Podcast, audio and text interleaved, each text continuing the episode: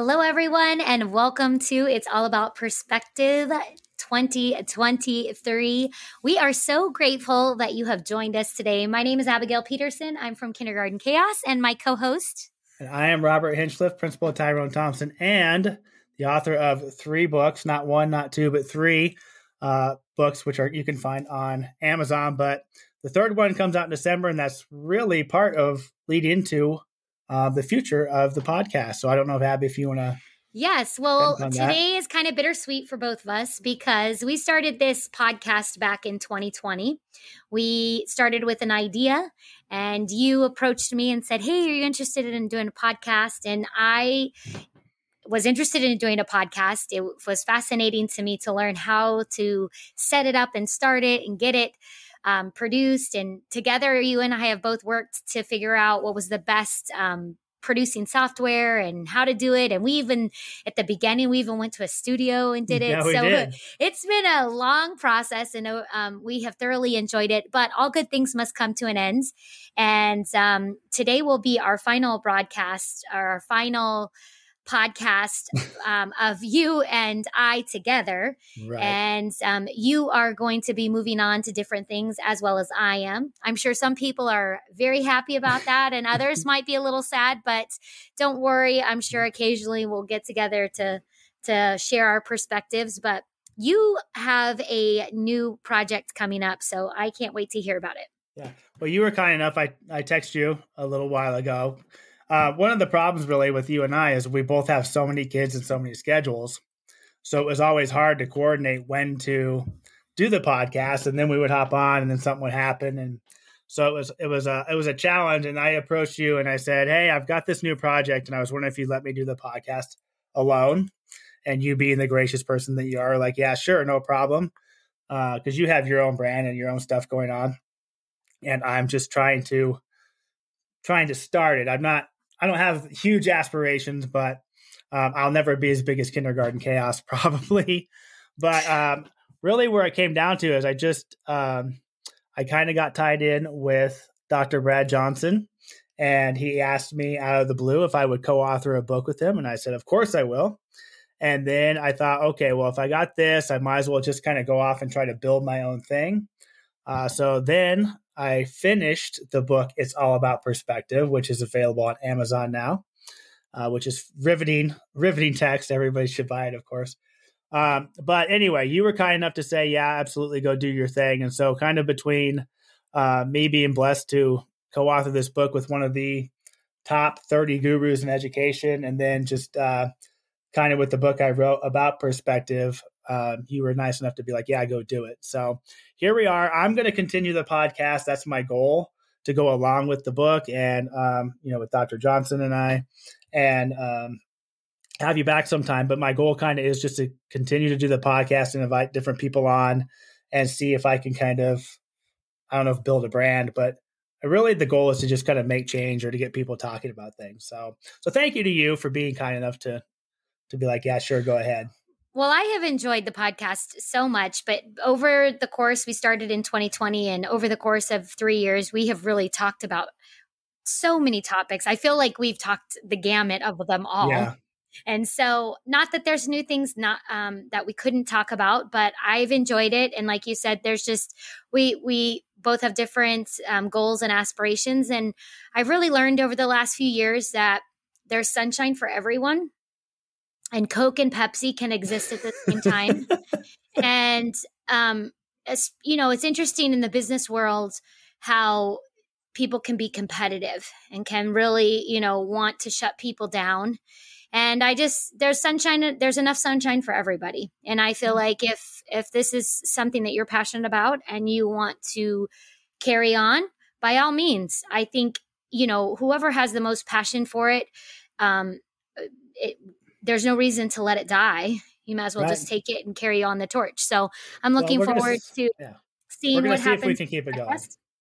Yeah, I want to keep it going. To. I'm gonna try just uh, just get random various people on there. You and I always had kind of a topic when we would go into it, whether it was uh, canned curriculum or toxic positivity or or all kinds of topics. But kind of my goal is just to go more more just to have a conversation. So you're kind of the guinea pig today on just random whatever comes up, educational wise or personal wise or whatever. Um, so, so kind of the last time I talked to you, we we haven't talked much. Again, Abby, if you don't know, she's busy. She's going on cruises and doing all all kinds of stuff. And I'm of course traveling and got the five girls uh, and Christy. But um, we haven't talked for a while. One of the last things I I text you about is um, our new curriculum. So for those of you know, I'm just going to jump into this. Um, the district adopted a new curriculum. I'm not going to say it just cause. Um, and I text you because I was like, "Hey, I know your brand and I know what you're trying to do." And I really think we're going to need some engagement strategies for the new program, resource, whatever you want to call it. And that's really the last time we've talked. So I don't know if you've looked at it or you know, just so, jumping off point here. So I have some questions for you because uh, the the Clark County School District, which is the district that you've had your career in, and mine as well, um, they are putting out. Can you can you explain? Um, they're bringing out a literacy program and a science program, correct? What other we programs? We had the science program already. We've already okay. had that. They're bringing out a phonics program and okay. and a reading curriculum. Uh, so that they plan have, to implement this year. They plan to. Okay. They plan for us to implement is really what it comes down to. Okay. Yes. So so why this is different? How is this different than any other time? For me personally, it's different because I'm not a program person. Um, the because and, in the past it was kind yeah i was going to say it because because it's in new. the past it was kind of like purchase the program if you want or well you didn't really have money to do it. I mean you you know programs are expensive. They're very expensive. And you throw that plus the fact that it's just not really my philosophical nature to have a program and i just never really got into it. Plus when i taught back in the day i used trophies. Um, i did not like it and so i adapted kind of my beliefs to that. Mm-hmm. so you know i've always been the belief like i don't care how you teach it or what you use as long as you're standards based and but kids what are learning it, but what is making it different this go round is that the district is purchasing it for everybody regardless correct Yes, and they pretty much are mandating, for lack okay. of a better word, that everybody uses it. Their reasoning is that we're very transient, and if a kid moves from Smith Elementary School to Thompson, they should be about the same area, mm-hmm. uh, the same thing. And my my counterpoint to that is that no two classrooms are alike, no two teachers are alike, no two school schedules are alike, uh, and so I feel like we should be spending our time on teaching people how to use anything to teach standards, but they would make the counterpoint to me that people don't use the right things or they don't know how to do it. So it's kind of uh it's kind of give and take a little bit. So I find it interesting because if you recall in 2019 and I've actually shared this a couple times when I've been presenting professional development, there was three things that I told you in 2019. I said, Robert, I said, there's three things that are coming down the pike. I said, SOR, science of reading, trauma enforced eh, or mm-hmm. trauma informed teaching, and um, SEL, social emotional learning. And here we are in 2023, and those are very hot topics in mm-hmm. education right now. And we're seeing we're seeing them being implemented all over. And I just think it's we've had podcasts where we've delved deep into science of reading and phonics, as well as social emotional learning. And I think one of the things that I do think is definitely necessary is there has to be a scope and a sequence for phonics.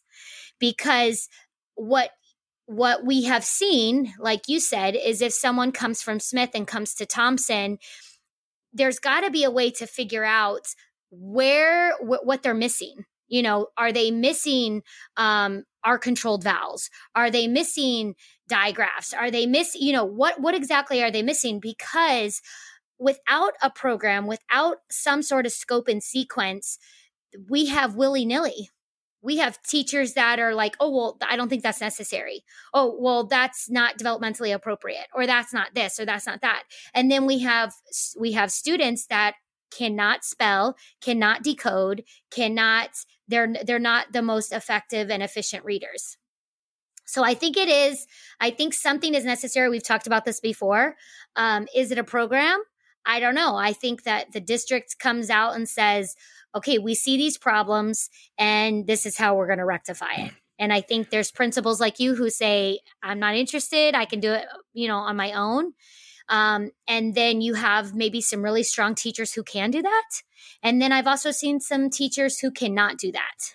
Right. So again, you're you're pointing out reasons why I would understand why the district would do this. Um, I am more just of the belief that programs tend to slow people down, uh, and it tends to be used as a, for lack of a better terminology, a crutch. Um, you know, we don't, we're not teaching teachers how to teach. We're teaching them how to be robots. It's kind of my philosophy. One of which I'm more than willing to to look at, but I would rather have them have multiple resources and know which one's right for kids and have the flexibility to do things than to kind of have a, a canned thing. But I am finding that I am very much in the um, minority minority with this, and I don't know. I mean, I'm always different. I've always been different, but I don't. You know, I'm I'm I'm struggling. One of my personal things I have to I have to adapt. I'm saying I, the teachers at Thompson are going to have to adapt, and it's going to be a challenge for some schools that's going to fit right in because they live and breathe day by day by mm-hmm. day, page by page. And I am not that person. And so we'll see. We'll find a way to make it work. But um, one of the things I, I worry about too is the engagement piece, really. Well, and I think that's where I think that's where some of your PD uh, and your staff development days can come in because I think with any curriculum, you can you know good teachers can look at a curriculum and say okay here's what they're asking. Here's here's the start line. Here's the finish line. Now what can i do to make this engaging? What can i do to get my students to master this content but in a fun and engaging way? And i i think I think teachers are doing that anyways with the standards. So can they take it from a unit in the book or a you know a specific um, part of of the curriculum. I think they're kind of doing that anyways. It's just now you just have an expensive set of teachers manuals and things to go along with it. Yeah, and I struggle too with the idea that if you have a student that's at the 99th percentile, you know, for example, Abby, you have a kid that comes in and they're at a DRA 18 and I and I mean let's go to second grade because that's just more in the middle. You have a second okay. grader that's at the 99th percentile and they read the sixth grade level um, and you're going to make them quote unquote exposed to a second grade story every week that we're covering so that everybody in the district covers it. I struggle with that because that kid that's at the sixth grade level needs sixth grade material, which is a whole different thing we've talked about too. Um, so I'm I'm fearful that it's going to slow the high kids down, and I'm fearful that the district or Thompson is going to go backwards trying to implement this new program. But it, I don't know. I could be, wrong. It will, it will, it will be interesting. I mean, and and the crazy thing is, is in life, it's like sometimes you find out something that was implemented or something that was put forth you find out several years later oh that wasn't a good idea oops yeah. you know sorry uh, our, our bad you know but i think one thing that we know for sure absolutely and this is any, you know, to me, this is any uh, breathing human knows that COVID 2020 really did a number on education really did a number on education. And we know the the the research has come out the data has come out that these kids when they went it, back to in-person school in 2021 that they were expected to be at the level or the grade that they were they went into and they weren't. But yeah. teachers were expected to teach at that you know at that grade level. And there are missing foundational pieces. And so um we we've got to fix that. We've got to yeah. fix that. We have to one fix my, that. one of my other fears with the quote unquote program is if you're teaching second or third grade and a student comes in and they cannot write their name, but they are supposed to be exposed to second grade level text, are you going to frustrate them? Are they going to shut down? Kids are not resilient these days at all. Generalizing very much so, but you know, if you slap um, a book in front of someone and they can't read it, okay, well, you know, well, and you, I think this have, is you have a I think this too. is I think this is really interesting because we've also talked about this as well. But this is where I think the emphasis on small group needs to be placed. And I think there needs to be a better um, I think admin and our district needs to do a better job of of providing teachers with the professional development so that they can be effective small group instructors where they're meeting the needs of the students at their level in, in targeted instruction. So what we're seeing is if a second grader, if you have a second grader who comes in who is still who who does not qualify for an IEP, they're just behind. They're making growth, but they're not at the growth that they're supposed to. And so there needs to be time for targeted instruction. The mm-hmm. problem that I see, Robert, out in in the behind the curtain, you know, behind the Wizard of Oz curtain, what I see is teachers are like, I don't know what to do in a small group. And, I don't you, know. I don't know what to do. You're not wrong. So, um, the read by grade three person at Thompson has been in trainings for this stuff, and she's. I don't want to make people mad, but I'm going to. She is extremely uh, interested in the fact that the quote unquote strategists seem, again, generalizing, seem to have no idea what to do. Mm-hmm. And so it makes me wonder okay, what one, why are these strategists strategists? The two is okay, you said we need to have explicit um, PD in small groups. Mm-hmm. Okay, that's great, but the people who are in the strategist groups don't really know what to do, and now they're teaching the teachers. Mm-hmm. Yeah, and uh, you know who's to say that's good? You know, it's just like a domino. One of my things, I don't know what you think about this. I feel like again, we're are we leading in the right way? Are we leading from the front? So, if you have, um, I'm going to make an example. You have a principal who says you are going to do this program with fidelity it's going to be that way. And you have a strategist who doesn't really know about small groups, but they're kind of trying to do it. And then you uh, you have a school full of that, or let's say you have three schools, and then those teachers move and they are teacher leaders and they show people their way, which might not be good. And then maybe you have some uh, people mm-hmm. become assistant principals from those schools, and they're now the quote unquote instructional leaders on how to do this program, and they're showing this. It kind of for lack of a better word, is kind of like a virus that spreads through leadership. Mm-hmm. Um, and I think we we have that problem uh, in some areas. We don't have great models in a lot of schools. Um, the people who are the models might not be the best models. I will bet you my left arm that if you did a survey about PD given by the district, that the vast majority of the people attending would say that it was not good.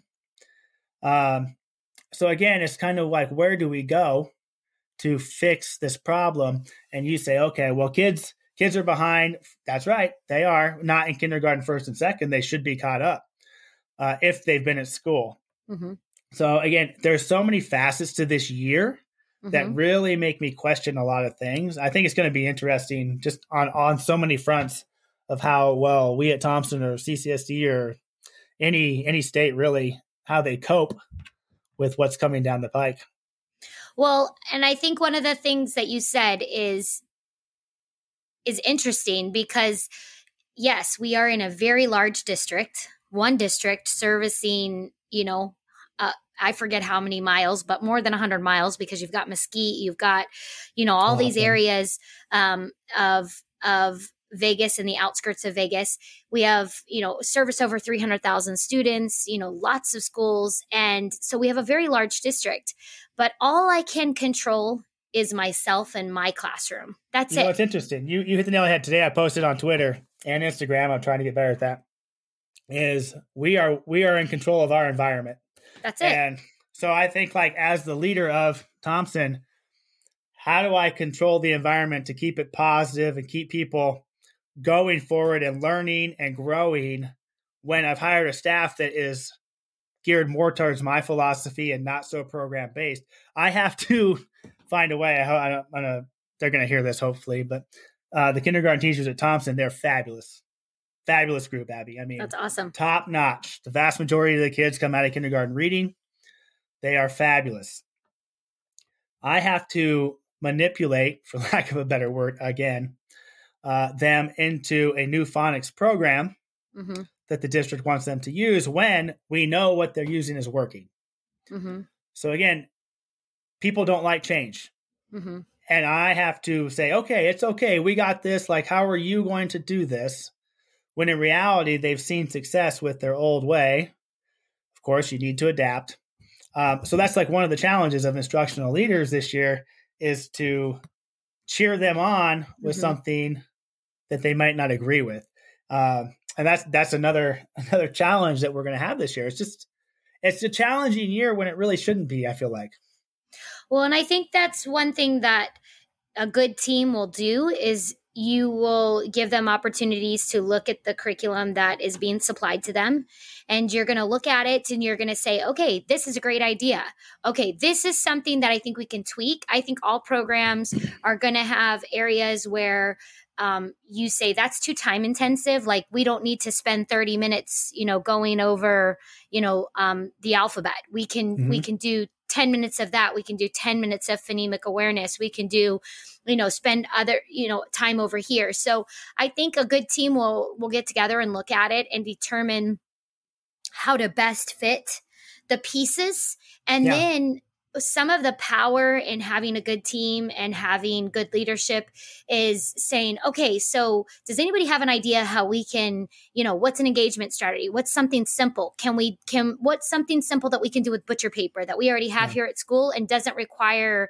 us to go out and spend a ton of money and a ton, you know, and bring in a dunk mm-hmm. tank you know to yeah. not that it's not fun but it's just not feasible for every every single day so I think it'll be interesting. Um, I did have a chance to look at the new curriculum that is coming out um, for phonics and literacy, the reading program. I believe I, I believe I looked at the I'm not, I, I, am to be honest, I'm not sure if I looked at the phonics or the reading. So I know that sounds crazy, but um, I just happened to see some screenshots and I specifically looked at kindergarten because that's my wheelhouse. That's what I know.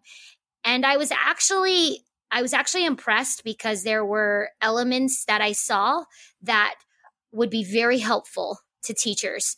Um, we're talking about, you know, teaching them how to decode and teaching them how to, um, you know, phonemes. Those were all things that I needed intensive instruction in, and I didn't get that in teacher mm-hmm. college. And so yeah. I had to go and find my own PD to learn about that and to learn yeah. how to. And so I think that just, I think one of the big things, Robert, is, you know, providing the PD. Again, I would be interested if you asked your staff, what's the difference between small group and guided reading? Because uh, most teachers have been taught in guided reading. Well, guided reading is telling everybody, okay, we're all going to read the same book on the same level and we're going to read this book and we're going to do this and we're going to do that when when small group is completely different. It's a completely different model. And it's it's it's it's it's a little i'm stuttering because i i believe it takes a little bit more of the teacher that teacher intuition that you and I have mm-hmm. talked about before, knowing your students and knowing not just on where they're at on paper data, but where they're actually performing in the classroom. Yeah. Yeah. You know, and then going into another facet that's kind of shifting gears here too is one of the districts. So, one of the district's biggest issues is just uh, chronic absenteeism. Mm-hmm. And so, if a kid doesn't show up for 20 or 30 days of this for the first three years, they missed a half a year but yet we got to go page by page by page by page. That causes a little bit of a problem. But you're like, I guess, I guess my question is, looking at from the outside now, you're not in the district anymore. If you're a teacher in the district, what would you not look forward to? Well, I think overall in education, what we are seeing, and of course, you know, I have friends that are still in our district. I have friends that are in other districts um, across the country in different places. And it seems to be more metropolitan districts are moving to more scripted based curriculums and they're dictating this is what you can say, this is what you can't say.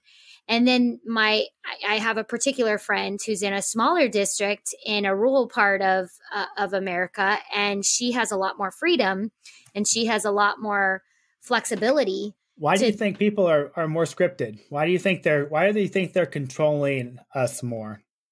Well, I think in bigger metropolitan areas we see a heavier presence of politics.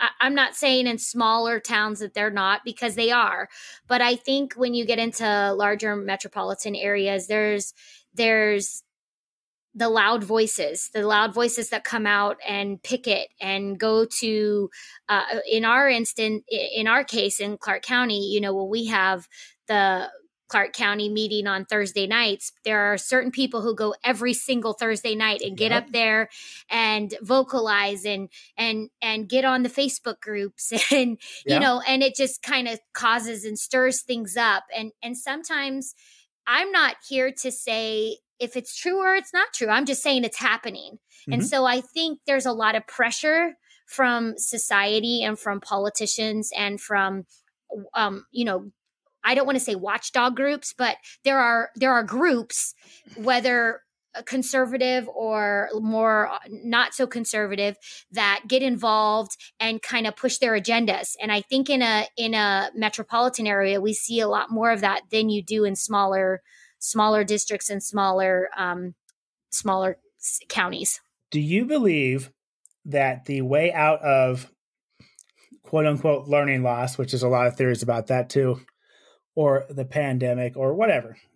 Do you feel like the way out of the hole in education is through the use of more um, consistent programs, consistent items? Or you, I mean, you and I, I don't know where you're going to go on this, but you know, or are you of the fact that we need to just train people to be um, more engaging with whatever they need? You know, like which which how do you, what do well, you I would love to say, and and it's interesting because we haven't we haven't done a podcast in six months, and I feel like in six months, like I don't want to say my mind has changed, but I just I guess I you know I'm another year older, you know, mm-hmm. and yeah. I and I I feel like my brain has become a little bit more. I, I want to say realistic, and and the fact that I used to feel like I could be the change. I could be, you know, but everybody cannot be the change. Everybody, you, you know, everybody cannot be that. And so it's unfair for me to think everybody is going to run at the level that I run at or operate at the level that I operate or think the way that I think. That's unfair of me to think that. So I think, unfortunately, um, programs are needed because if you're saying, well, should we train? Who's training? Who's training? Who's determining the training? Because if it's somebody who hasn't been in the classroom in 20 years, are they really going to provide effective, efficient, practical training? So, and I think, and if you have this person that's training this group over here, and and then you have this this trainer over here, are they getting the same training? Or you know, and who's to say everybody's opinions are different. Some say, you know, it's engaging to sit there and play quiz, quiz, trade, trade. And some people say it's more engaging to have a room engagement, you know, a room mm-hmm. transformation. Mm-hmm. So I think ultimately what it comes down to is providing more of a framework for teachers. And then it's up to the teacher if they want to extend upon that. Yeah you make you make some good points. Christy and I were talking the other day, and because I've always I don't know if you remember back at Smith, I used to be like revolutionize, and I would like talk yeah. about being revolutionary because like that was uh my purpose, so to speak, was I want to revolutionize something. Mm-hmm. Um, I don't want to be status quo. And she basically was pointing out like that they're they are finding a way to uh, stop you from being revolutionary Uh, and so you were saying that you feel like it's just it's just the way they're going where you and I couldn't do or be the way we want to be because it's not the way the system's going. I'm struggling this year with, you know, I want to be revolutionary and do fun things, but I have the district kind of say, no, we got to do this and this and this, and it's not me. So I'm kind of with you on that and the fact that I don't know. And then you made a great point too. It's kind of what I brought up earlier, where who's training the future leaders? Mm-hmm. Who's training the future principals? APs, when you're going into uh, when you're going to classes with principals, are they the principals that are successful, or are they principals who applied and um, who the district likes? You know, I talked about in the book. It's all about perspective. Is there are some great principals at one star schools, phenomenal. Mm-hmm. They should be leading these classes, even though they're at a one star school, because they're facing so many of the current problems in the world. And what that leads me to believe is that we're not focusing on the right problems. I think we need to focus more on chronic absenteeism because you can't teach them if we're not there. I think we need to focus more on engagement because if you are Ben Stein, it doesn't matter if they're there. Mm-hmm. And and that's my frustration is no, we're just giving resources, resources, resources, but so many of um, you know, like at Thompson, Shauna and, and Angie and I talk about science or teaching is an art. Mm-hmm. It's an art, and you have to know what kids need this and what kids need that. And you know, like, um, I kind of think about too, like think about when my kids were born, or you know, you, I had cancer and you've had things.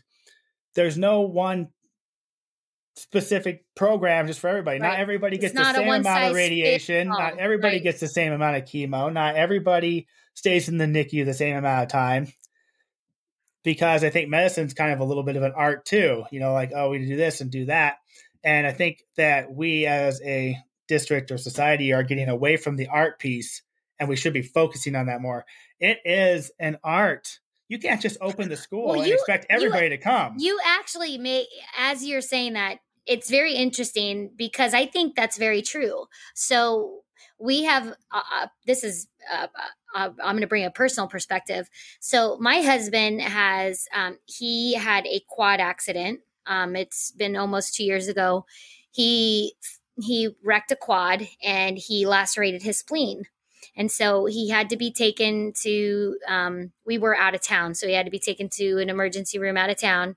They got him in there. They were able to, um, the bleeding stopped on its own. So he just ended up being in there overnight. But since that injury, he has had a lot of digestive issues.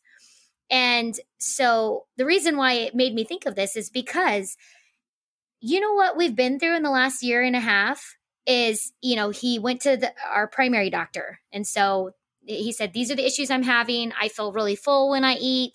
And, you know, I can't eat very much and I feel very full. Okay, well, we're going to send you to this doctor.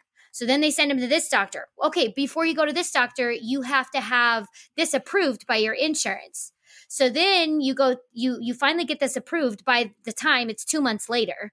And then you go to this doctor and they say, "Okay, well we kind of think it's this, but we got to do this test. Oh, your test came back. It, it's not that. So we're going to try this." So it's it's just kind of going through the motions. And so far we have a year and a half later found out zero zero. And he mm-hmm. has had every he has had x-rays cat scans mris um, thoracic uh, you know uh, mm-hmm. Procedures. He's had all these things and it's interesting to me because i'm like at some point is somebody gonna try to just not go through the protocol and kind of say like i have an idea like maybe this is possibly it but no it's just okay we're going to send you to the next doctor. And i feel like that's kind of what you're saying is we're just going through the protocols. We're mm-hmm. not really looking at a student and saying like this is what i think the student needs. This is what these kids need.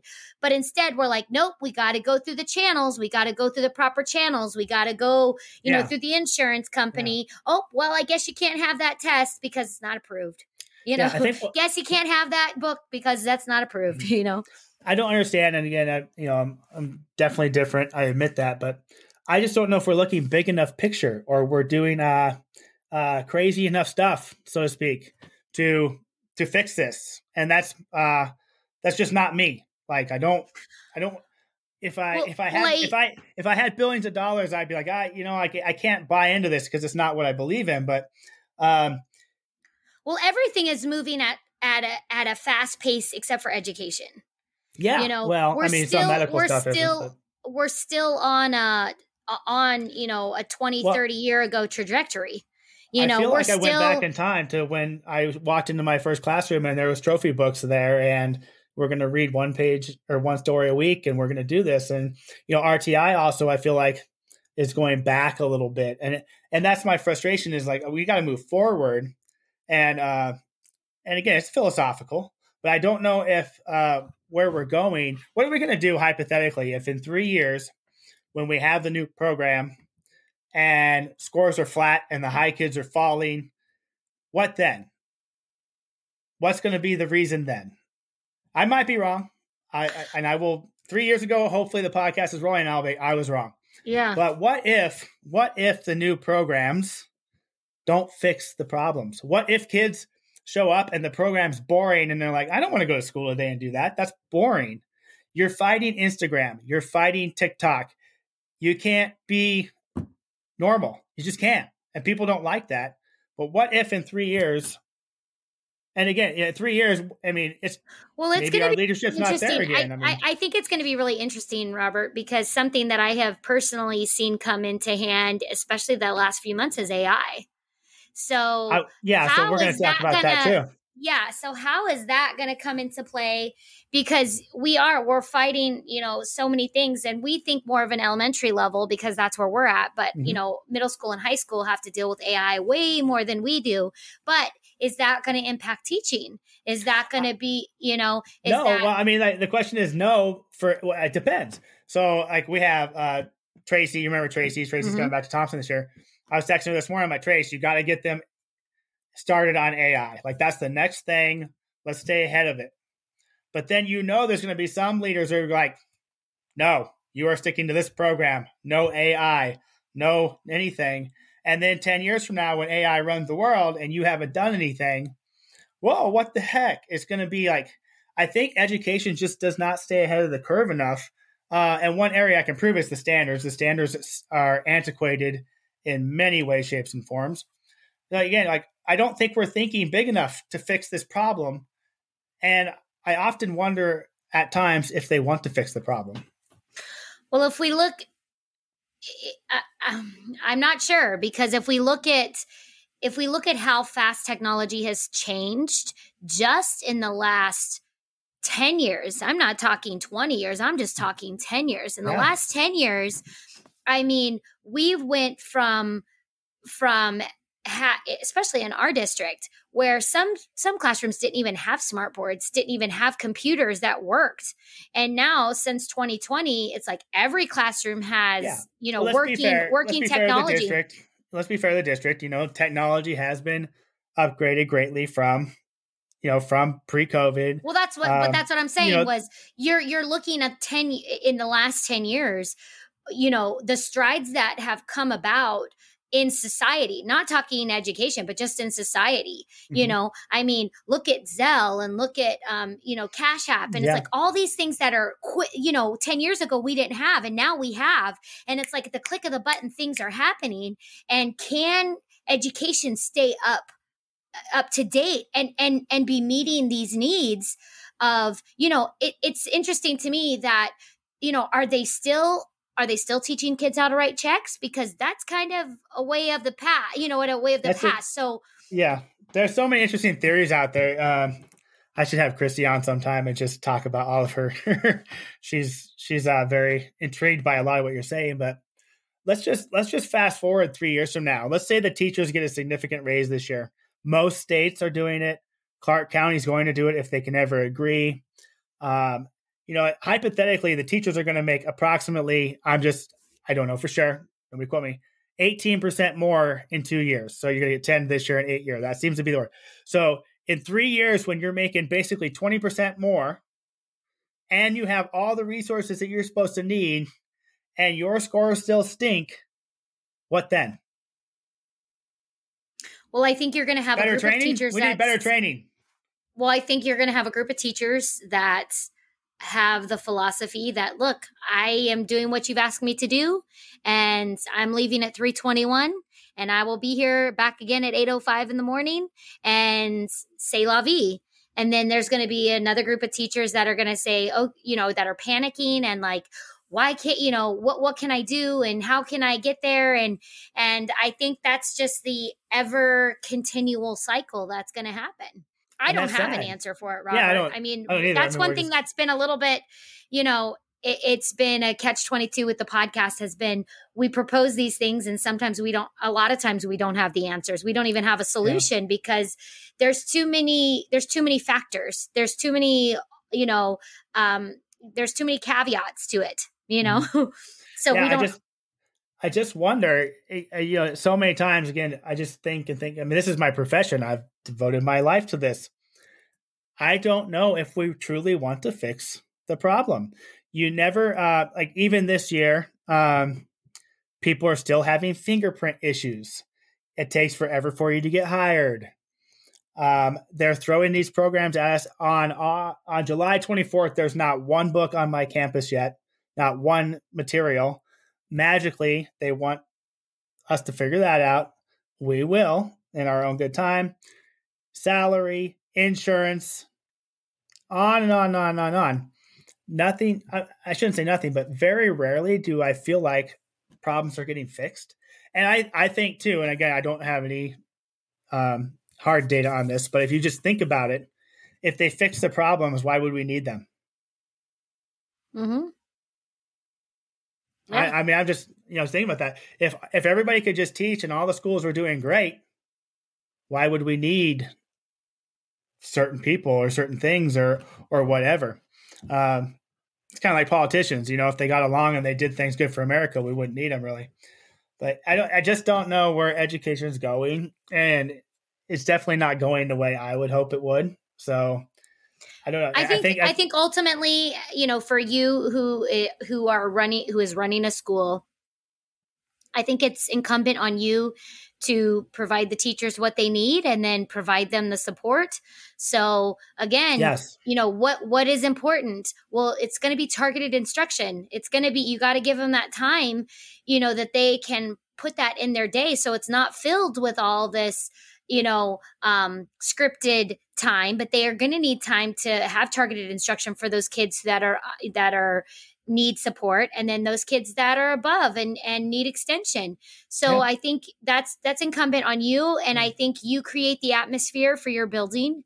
You create you create um, the opportunities for your staff and i think all that we can do is you know you're you're one person. So you're not in control of a certain teacher's feelings or her attitude or his attitude or how he sees things. All you can be in control of is yours, and um, try to run run your building the best that you can. And as a teacher, I think you know I've heard different people you know say you know go in and close your door, do what's best for kids.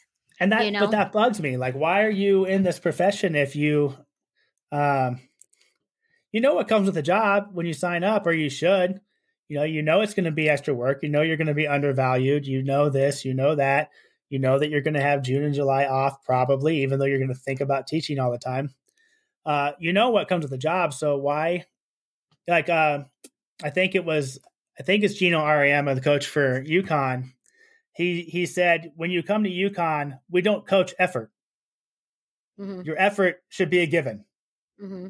And I feel that way. And I think sometimes, not, not so much at Thompson, although they definitely push back, but um, I feel like oftentimes we have to coach effort in education because people just don't come in with the right framework or they feel so undervalued. It's like, why try? Why do that? the kids are going to come in and be mean. The admin's mean. The district isn't paying me. And I think, uh, and I think sometimes, you know, we've shared, we've talked about this too, though. I think one of the things that people forget to realize, it's kind of like people in the medical field. You're not just dealing it's not just how much a teacher knows or how great of a teacher she is you're dealing with students who have who have issues who yeah. have home life issues you're dealing with parents you know one parent coming in and chewing you out can wreck your day can wreck, month, your week. year. You know, Yeah. so so I think there's a lot of extenuating circumstances that you could have the best outlook. You could have the most positive you know, we've worked with teachers like that, that have such a positive outlook and such a cheerful attitude. And then somebody can just come in and just pop that bubble, burst Yeah. that bubble. And then, you know, who's, you know, is it incumbent on them? It is incumbent on them to to fill that bubble back up and sometimes you know you have your coworkers who can or your admin who can who can you know fill your bubble up but but i just think there's a lot of you know people forget that you know there's a lot of extenuating circumstances you know there's a lot of Tons. extenuating circumstances that can that can you know if you're at a school where you have all the supplies you need and you don't they don't they they allow you to laminate without restricting you that's probably gonna that's probably gonna make you you know it, it's gonna it, it's probably gonna brighten your day. But maybe you're you're you're somebody who goes to a school and you had no idea that you're not allowed to laminate that you have to get approval to laminate. That's probably really gonna go you know Lucky send you that. down. Yes, I, I had to show um, a teacher who's coming to Thompson from a different school. This is her sixth year, and she's never been able to laminate anything. And she asked me to show her how to use the laminator. I was like, "What? Are you serious?" Mhm. And and that just fascinates me. Like, why are we not trusting people to be able to do certain things? I I think that we're killing. I think we are we are killing ourselves from within with all these rules and and and ultimately, kind of sum it up. I think is it comes down to one word: control. I Mhm. want to control my environment. Principals want to control their teachers. Teachers want to control their classrooms. Kids want to control their environment. Mhm. S- Superintendents want to control the district. It comes down to the word control. And I saw a great uh, quote by Phil Jackson today. He said, "Leadership is about giving other people's con- other people control." And there's a lot of truth to that. And I think that you know that's one thing about about you know you when you worked with me. Like I give you a lot of control of your environment, and so many people can't do that.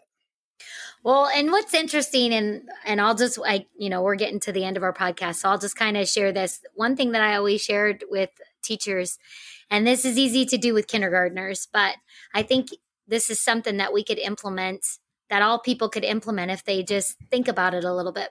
So when I was in the classroom, and we would do literacy stations or math tubs.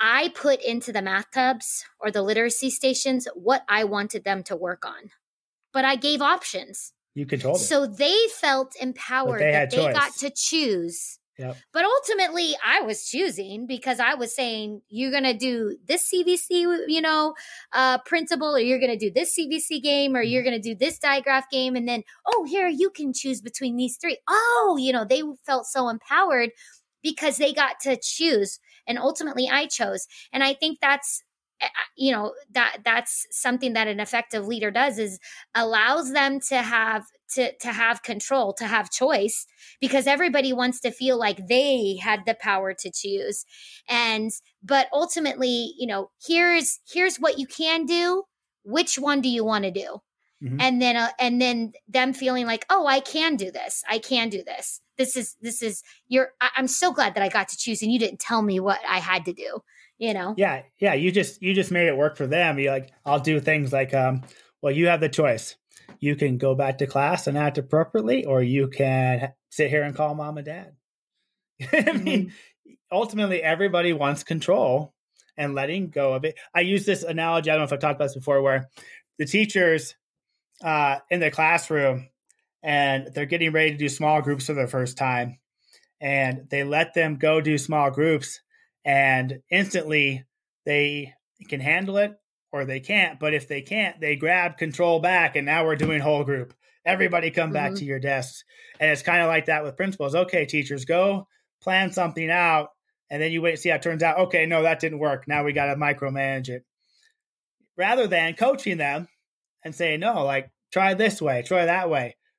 It's hard to well and it's interesting that's an interesting that's an interesting concept too because is it is it the you know my dad has this old saying you always liked it when my when i shared my dad's old saying he would say if there's 10 horses and one horse doesn't drink from the water it's the horse. But if nine horses don't drink from the water it's the water.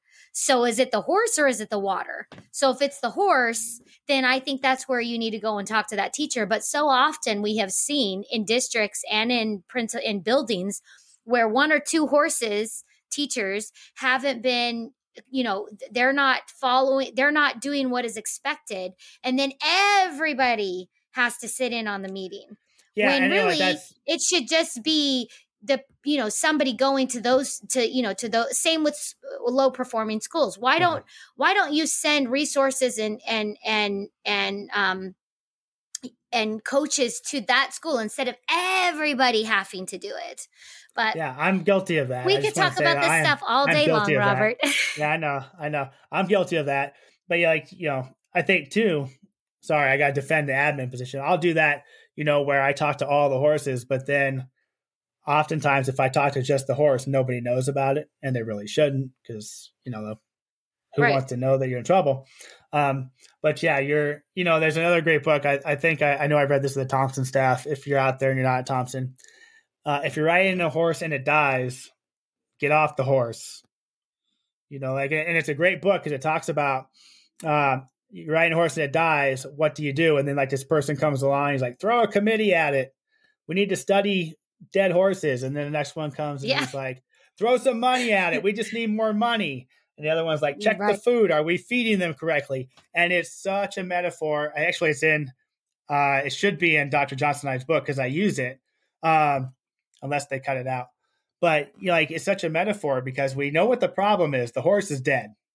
But yeah, we just keep trying to figure out how we to make the horse. We can't let go life. that the horse is dead. And I, gotta... I feel like I feel like with the new programs work, we're trying to revive trophies or we're trying to revive things just to put it in kind of today's terms. But uh, thank you as always for your time. I'll have you back, I promise. Thank you for yes. being so kind to let me run off on this adventure. It might last so two podcasts. It might out, last thirty, but um, yeah, but Abbie, so finish on, it up. It, finish it up. Well, from here time. on out, um, it's going to be the Robert. It's all about perspective with Robert from Thompson Elementary, and um, I'm going to be plugging right along. You can find me over at Kindergarten Chaos, especially if you're um, early education. That's where you'll find me. But I, occasionally, I'm sure we'll cross paths again, and we'll do podcasts we we love to talk education. That's one thing that we definitely have in common. So we appreciate everybody following us for if you've been with us the whole entire time. Thank you. And um, if you have just been joining us and you are here for the Alpha and Omega, well, we appreciate you for joining us. And no matter where you're at, no matter where you're at in your career, um, it's you just have to remember that it's all about perspective. You know, it doesn't matter. Um, everybody has a perspective and everybody thinks their perspective's right, but it's always good to see somebody else's perspective. And thank you for joining us. Thank you, Robert, for taking the taking the helm and moving forward with this and make sure that you continue to follow it's all about perspective um, podcast and he has his own instagram and um, we will catch you guys Robert will catch you on the next episode and I will find you guys somewhere around. So, as always, it's all about perspective. Thanks, guys. Uh, well, hope to see you next week. Uh, it's going to be fun. Again, thank you, Abbie, for that. And uh, I look forward to it. Carry on, carrying on this uh, tradition. And I know at some point in time you'll come back and you'll give me your opinion on what I have covered. So yes. all right. Thank good. you very Thanks everyone thank for joining us. All right. Bye bye.